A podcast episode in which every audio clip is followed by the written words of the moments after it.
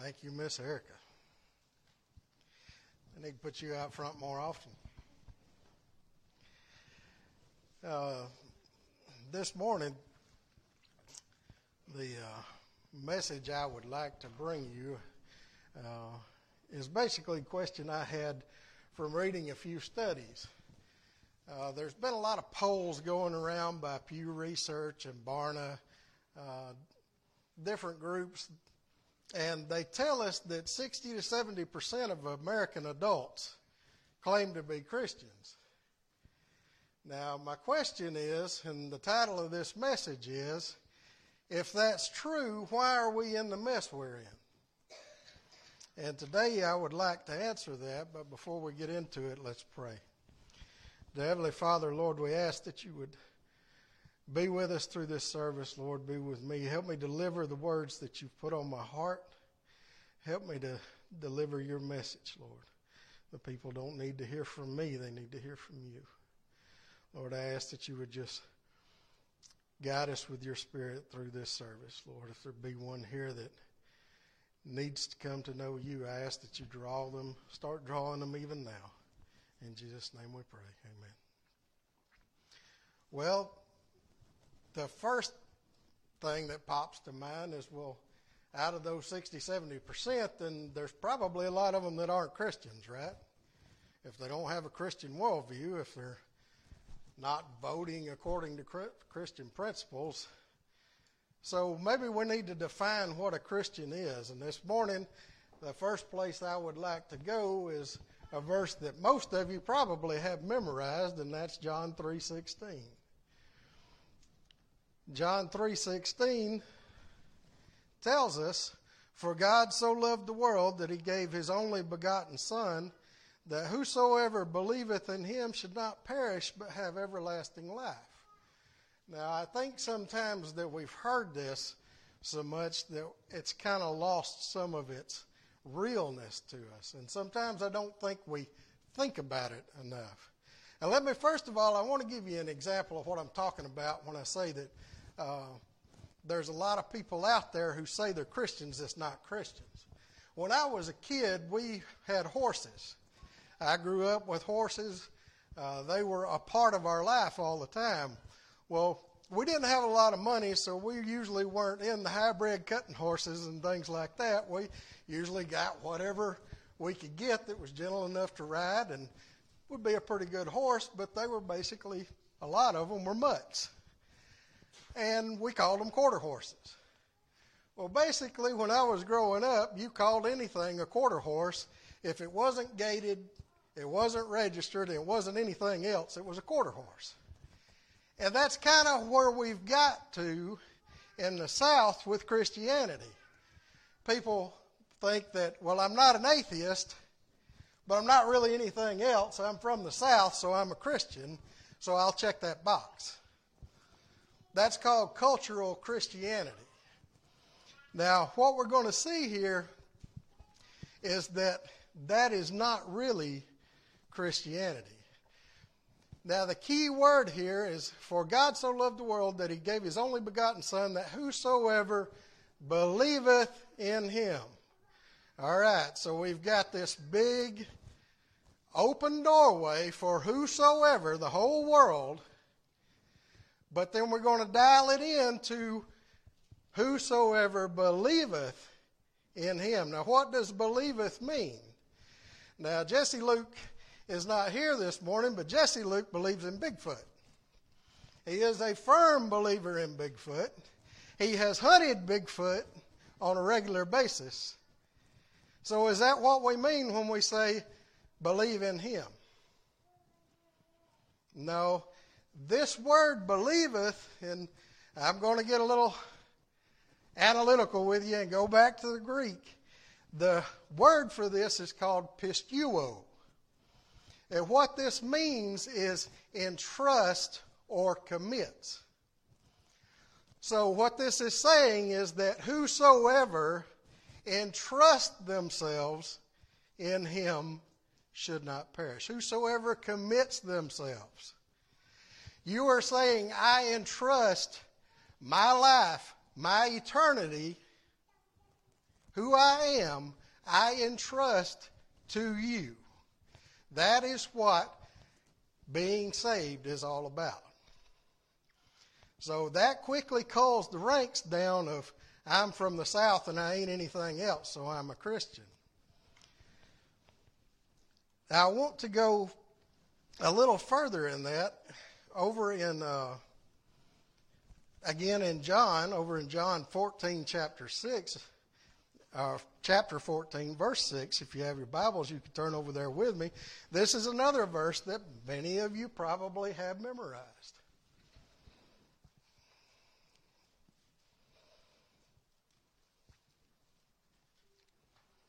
Now, here, um, Jesus says in verse 6 Jesus saith unto him, I am the way, the truth, and the life. Well, the first thing you think of is, well, he, maybe he didn't mean the. You know, maybe he just meant a way, right? Maybe we probably put the the in there translating. Well, he foresaw that, so he goes on and says, No man cometh to the Father but by me. So this is not just a, I can put a little, it's like a lot of people have the idea of Jesus is like hedging your bet. Well, if you've ever done any or seen any gambling, and I know nobody here does, but some folks I know have done a little gambling, and they'll put a little bet over here to kind of cover if they lose their main bet, they'll still get something. And that's the way a lot of people want to treat Jesus. They want to put a, few chips over here on Jesus just in case the rest of my plan don't work out. That's not Christianity. Jesus said, No man comes to the Father but by me. So I want to go just a little bit deeper in this where Jesus says, I am the way. Now, some of you may be closet nerds like I am, and uh, you've been watching The Mandalorian, and he says, This is the way. Well, way before The Mandalorian said, This is the way, Jesus said, I am the way. And Christians picked up on that. The early believers picked up on that. You see, believers weren't called Christians in the beginning. They were called followers of the way. You'll find that over in Acts chapter 9. And we're going to bounce through Acts just a little bit if you want to get over into that area. Uh, but we're eventually going to settle out in First John, if that helps y'all out. Acts chapter 9, verse 1 And Saul, yet breathing out threatenings and slaughter against disciples of the Lord, went unto the high priest. Now, this is Saul, who later became Paul, and desired of him letters to Damascus to the synagogue that he have found any of this way. Some translations say the way with a capital W. Whether they were men or women, he might bring them bound to Jerusalem. Now, there are several places in Acts that the followers of Christ are called this. Uh, chapter 19 says it in a couple of places, chapter 22 uh, and chapter 24, that people were called followers of the way. When the Holy Spirit came down at Pentecost, at, on the day of Pentecost, and the church began, at that point, they weren't called Christians. They were called followers of the way or simply believers. Excuse me. Now, these people were known as the followers of the way because this wasn't just a decision or a little badge they put on, it changed their way of life. They changed, and they were radically different from those people around them. At that time, paganism was the thing of the day. I mean, you had all the Greek gods, all the Roman gods. There wasn't many people working, worshiping outside of the Jews in a monotheistic culture. So at that time, this made them stand out a little bit. Now, it made them stand out from the Jews because they were preaching a different gospel than what the Jews were. and they were loving on their neighbors. It was making a change in their life. But I want you to know it wasn't just a lifestyle, it wasn't just a pattern or a set of rules. They were following a person. Jesus said, I am the way. If you are going to get on the way, that means you follow Jesus, a person. Now, some of y'all may have been around back in the 70s. I got a little piece of that, but I wasn't around for the early part of it. But there was a group running around that time called the Grateful Dead. Rock band that done a little bit too much acid. Well, some of these folks started following them all over the country. Anybody remember what they were called? Deadheads, that's right. They identified with the Grateful Dead. They said, you know, not only do I like their music, I want to be followers of them. They left their jobs, started going across the country thinking they were part of the band. They were the fan group. When I was a kid, we had things like this. We had the Cosby Kids. We had Mickey's Mouseketeers. We had all these things that you could join and you could follow that group, and you took that name to identify with that group. Well, over in Acts chapter 7, we're not going to go there right now, but over in Acts chapter 7, it was during this time that a follower of Christ named Stephen was preaching the gospel and he was stoned to death uh, as a martyr for Christ. Now, if you remember, uh, Saul, who later became Paul, held the coats for those who stoned Stephen. Now, I've look, I've read through the Bible and I've known there was some people that had powerful lives and that had powerful deaths. You know, I thought of Samson. You know, when Samson died, he killed more Philistines in his death than he killed during his whole life.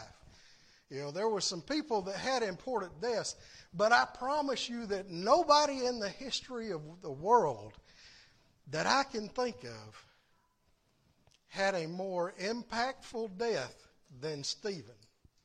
When Stephen was martyred, the people, the believers, the followers of the way that were in the Jerusalem went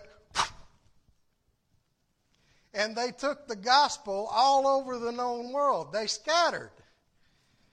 It was the catalyst to bring God's word to every tribe, every nation. It was the this moment was there so that God's word could go out and change the world. So after Stephen was martyred, one of the places that these Christians, the gospel was taken, was a place called Antioch. So if you'll turn a page or two over to Acts chapter 11.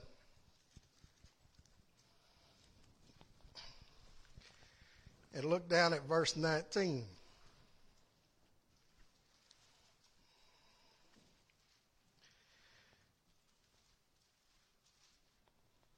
Now, which were scattered abroad among the persecution that arose about Stephen, traveled as far as Phoenice and Cyprus and Antioch, preaching the word to none but unto Jews only. And some of them were men of Cyprus and Cyrene, which, when they were come to Antioch, they spake to the Grecians, preaching the Lord Jesus. And the hand of the Lord was with them, and a great number believed and turned unto the Lord. Then tidings of these things came unto the ears of the church, which was in Jerusalem, and they sent forth Barnabas that he should go as far as Antioch. Who, when he came and had seen the grace of God, was glad and exhorted them all that with purpose of heart they would cleave unto the Lord. For he was a good man and full of the Holy Ghost and of faith, and much people was added unto the Lord. Then departed Barnabas on to Tarsus to seek Saul. And when he had found him, he brought him to Antioch.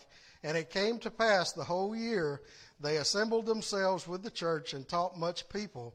And the disciples who were called Christians first at Antioch. So, this is the first place in the Bible we see the word Christians. The first time anyone was ever called a Christian was at Antioch. Okay, so if we're going to break down what being a Christian means, let's break down the word Christian real quick. Christians made of Christ. Now, Christ literally means the anointed one, but we know who we're talking about. We're talking about Jesus Christ. And then the suffix Ian, which means little. All right, so now in Antioch, we got all these little Christs. Okay, if you're going to be a Christian, that's what you're supposed to be. So being a Christian means you, not your grandmother, not your mom and dad, not your town, not your state, not your geographical area, becomes a follower of Christ and commit yourself to his teachings and trust your eternal life beginning at your salvation. Your eternal life, if your life doesn't end, it begins at your salvation. You are living, those of you who have been saved, are living your eternal life right now. Now, that life is going to change, but for your soul, it will never die. Uh, you become a little Christ. So, what does that tell us? Does that mean you're going to grow up to be Jesus?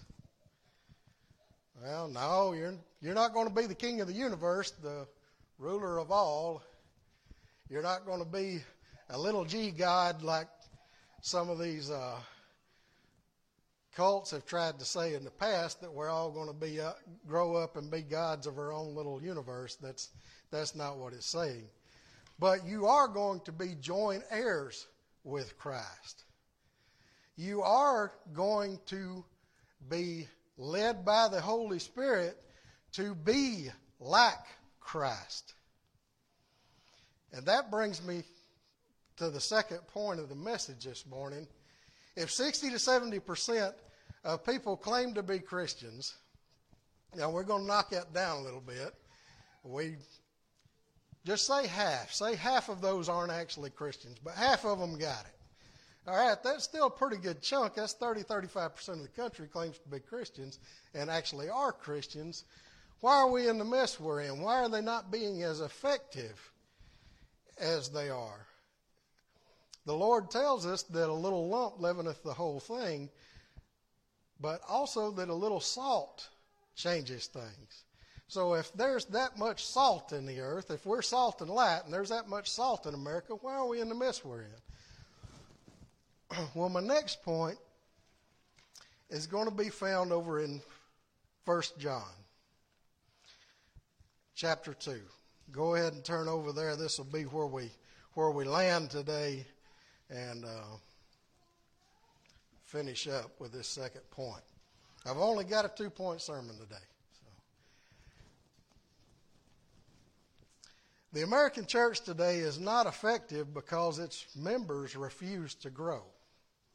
That's the ultimate thing. If you are a Christian and you refuse to grow, you're not going to be effective for the cause of Christ. Let's read John chapter 1 John chapter number 2 verses 12 through 14. I write unto you little children because your sins are forgiven you for his name's sake. I write unto you fathers because you have known him that is from the beginning. I write unto you young men because ye have overcome the wicked one. I write unto you little children because you have known the Father. I write unto you fathers because you have known him that is from the beginning. I have written unto you young men because you are strong in the word of God abideth in you, and you have overcome the wicked one. So we see here three groups of people, or three levels of maturity amongst Christians. Now, the first is little children. All right? Who are the little children? What does it say about the little children? It says, Your sins are forgiven you. And then down in verse 13, it says, You know the Father. Okay, so little children, baby Christians, you have Your sins have been forgiven, and you know the Father. So you are a newly saved Christian. All right. So, what does this mean? This is the new convert. Well, if we think about this in physical applications, babies grow. If they didn't, we would think something's wrong. But I think we've got a little lax in thinking that Christians don't have to grow, they can just stay babies forever. But babies also don't really have an effect on the world around them. I mean, they may affect their household a little bit. If you've had a baby, you know that that's true. It affects your household, but it really doesn't have a whole lot of impact on your neighbor. Except every time they go over there, they want to hold your baby. You know, but for your house, it changes things. But it has no impact on the world around you. So then we see the next stage is the young men. Now, who are the young men?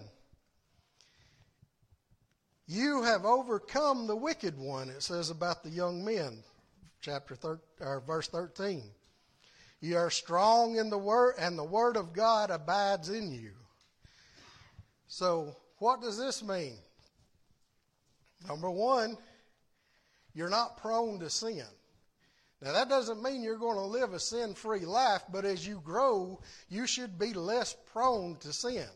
Babies step in stuff and get it all over them all the time. If you got a toddler, if there's a mud hole out there, that's the first place they're going to head for. But as they grow up, they learn to avoid things that's going to get them in trouble. Same thing with a Christian. As you grow, you learn not to sin. The God, uh, God, the Holy Spirit, does a work within you, changing you, changing your wants, changing your desires. You start growing in wisdom and growing in Christ, and you simply don't sin as much. That doesn't mean you're never going to sin, but it means sin is not a pattern of your lifestyle. This means you're not going to go out and live like Cain on Friday and Saturday and then come staggering into church on Sunday. This means that you ain't going to stay shacked up or living the homosexual lifestyle and say, I'm a Christian. This means the pattern of your lifestyle is going to conform to Christ. Okay? As again, doesn't mean you're going to be perfect, but it means the pattern. There's not an overall sin pattern to your life. Now, we know what the young men are. We see it all the time. The young men are the frontline fighters. My son just went off to basic. Uh, there's a reason that the government looks for guys that are 18 to 24 years old to put them through basic training. It's because when you get old and fat like me, you don't make a good soldier. The young men are the frontline fighters. These are the guys that are going out there having an impact on their world every day because when you start changing the way you live, when the Holy Spirit starts making that change in you on the inside, it starts showing up on the outside. When it starts showing up on the outside, it's going to start having an impact on the world around you, on your coworkers, on your friends. You, this is the group that has the energy and the drive to go out there and tell the world about Christ.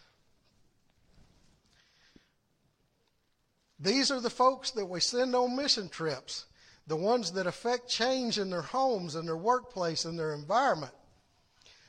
But one of the things sets them apart from the little children is not only that they're just less prone to sin, but they're steeped in the Word of God.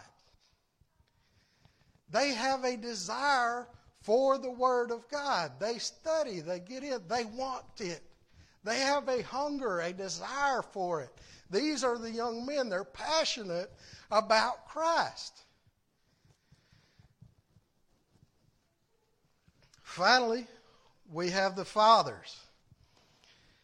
Now, on the fathers, in verse 13 and 14, it says, Ye have known him. All right, now the fathers were once little children who became young men, and they served their time as young men, and now they're fathers. So, what does this mean? They have knowledge and wisdom gained through their walk with Christ due to experience. Let me tell you, faith gives back in compound interest, it gives back exponentially. If you step out in faith, God sees you through it. God comes through for you if you're trusting Him and following Him according to His will. You step out on faith and God falls, follows through. You build faith. You've got more faith to handle the next thing that comes along.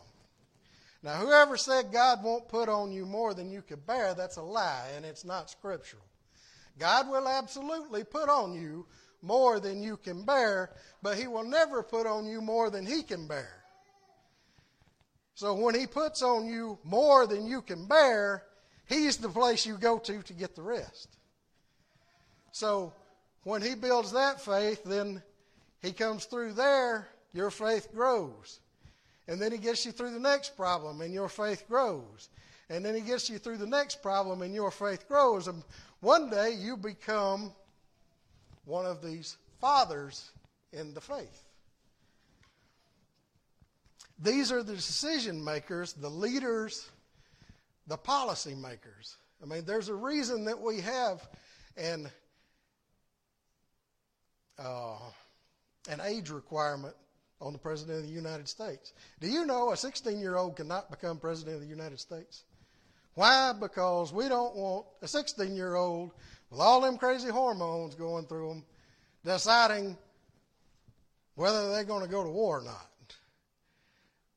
You have to hit a certain maturity level. I think our current president has probably passed that, but anyway, I'm not going there this morning. But these fathers, they are the ones that are supposed to be the elders, the deacons in the church, the teachers. They are supposed to be helping to prepare the young men and raise up the little children. These are the guides for the next generation. Now I'm going to blow your mind because this has nothing to do with age. Absolutely nothing. You can be 24 years old and be a father in Christ. You can be 104 years old and still be a baby. I've known some of those. Not anybody here, but some folks I know has sat on the pew for 50 years and never had any growth. They came into eternal life in diapers, and they're going to go out of this life in diapers, and the only thing that changed about them was the size of the diapers.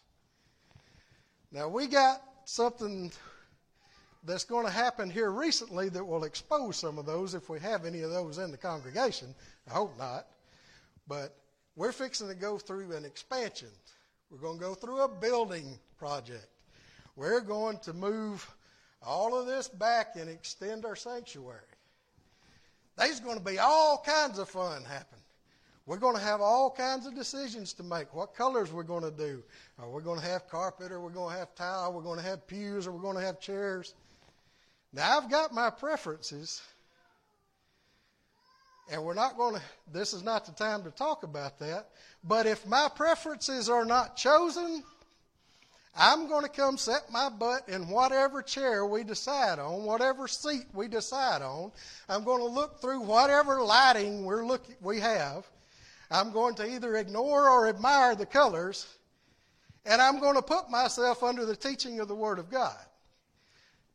Now, the babies, they're not going to do that. They're going to pout because they didn't get their way on the choice of color, or I wanted pews and we decided to do chairs, or vice versa. And some of them are going to get mad and leave because they didn't get their way. It happens just about every time we a church goes through a building project, somebody's going to get mad and leave. I hope that doesn't happen. I pray that it doesn't happen because I love everybody in this church and I want us to stay.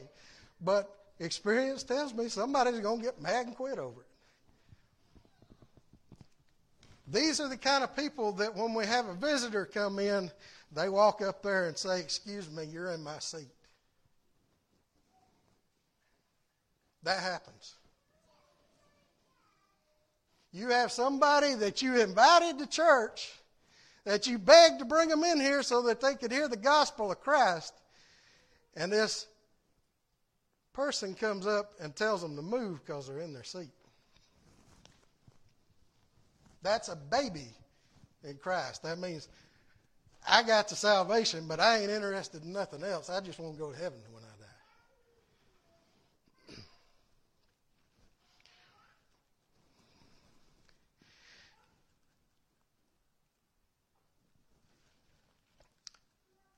So, going back to what we're supposed to be doing as a church, why are we're not effective as a church. Let's go over to Matthew chapter 28. I told you that I was going to stay in John, First John, but I'm sorry. I forgot. I put this in there right at the end. I didn't mean to lie to you, but I lied to you. I'll ask forgiveness for it in a minute. Matthew chapter 28, the end of the chapter, it says, Go ye therefore and teach all nations, baptizing them in the name of the Father and of the Son and of the Holy Ghost, teaching them to observe all things whatsoever I have commanded you. And lo, I am with you always, even unto the end of the world. So, what does it say for us to do? Well, we're supposed to go tell people about Jesus. We're supposed to go tell the gospel, spread the gospel. Well, what does it say to do? It says teach.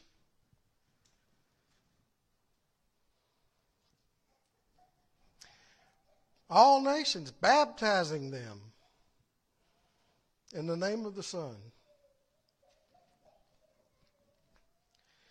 In another place in the Word, I believe it's over in John when this is given, he says, Make disciples so you wasn't saved just to sit on a pew. You're a follower. You identify with Christ as a Christian. You are a disciple. You are a student of Christ. You are following the way, who is a person that you are supposed to be emulating to a lost and dying world. Why are Christians not effective in the world today? Because a lot of them don't look a lot like Christ. Christ had an impact on his world.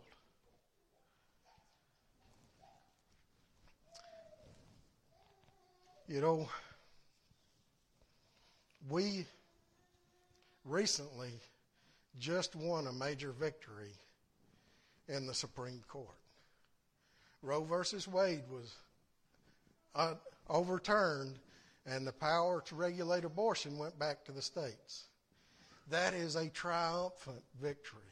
There has been people working tirelessly, passionately, passionately with a love, a God given love for the unborn that helped to make that happen. And that is a great thing. Praise God for that. But if Christians would have as much concern about the unborn again as they have for the unborn, we might be making a little more impact on our world than what we are. That's all I have for you this morning. I'm going to leave you with one question, and that is simply where are you? You need this is one of those messages that requires some a little self evaluation. This morning, where are you? Are you one of the unborn again? Are you a little child who needs to do some growing? Who needs to keep yourself steeped in the Word of God? Are you a young man who is fighting the good fight? You're staying steeped in the Word. You're staying out of situations that would cause you to sin. You're not living in sin as a lifestyle. Are you a father? Are you serving as a father? You know, the idea of retirement is not a biblical idea. That, that, now I'm not saying that retiring from your job is not a good thing and entering that next phase in your life. That's great. If you were able to do that, I'm happy for you. But that don't mean I sit down and quit. In the service of the Lord, you quit. He's done with you when he calls you home. So, are you a father who sat down and maybe not serving like you should? You've got all the experiential knowledge. You've experienced God's grace and goodness. He's seen you through a lot of things. You just choose not to share it with the young men that are fighting the fight. This morning, if you don't like where you're at in your spiritual maturity, I've got good news for you. You get to make the decision whether or not to change. You don't got to stay a little baby. See, there's times I wished I'd stayed a little baby. I didn't have to worry about so much when I was a little baby physically. I could holler and somebody give me what I wanted. Now I holler and everybody just looks at me like I'm crazy. But I didn't have a choice. I had to grow up physically, but growing up spiritually is 100% your decision. Wherever you're at, you can make the decision to move to the next level. So this morning, I'm going to open up the altars. If you need Christ, if you're one of those people that are not saved, maybe I've identified as a Christian all this time, but I didn't really know what it meant to be a Christian. Today's the day. Jesus is here. Today's the day of salvation. You can be saved today. If you're one of the little children that says, you know, I haven't been living right. I hadn't been staying in church. I haven't been studying my word. You can come today and repent of that and ask the Lord with the Holy Spirit to change you, to transform your mind, to give you the desire. And then you can put in the work. Sometimes you just got to put in the work. If you never sit down with your Bible, you're probably not going to read the Word. You've got to physically do it. So this morning, the altars are open. If you need to come pray, come pray.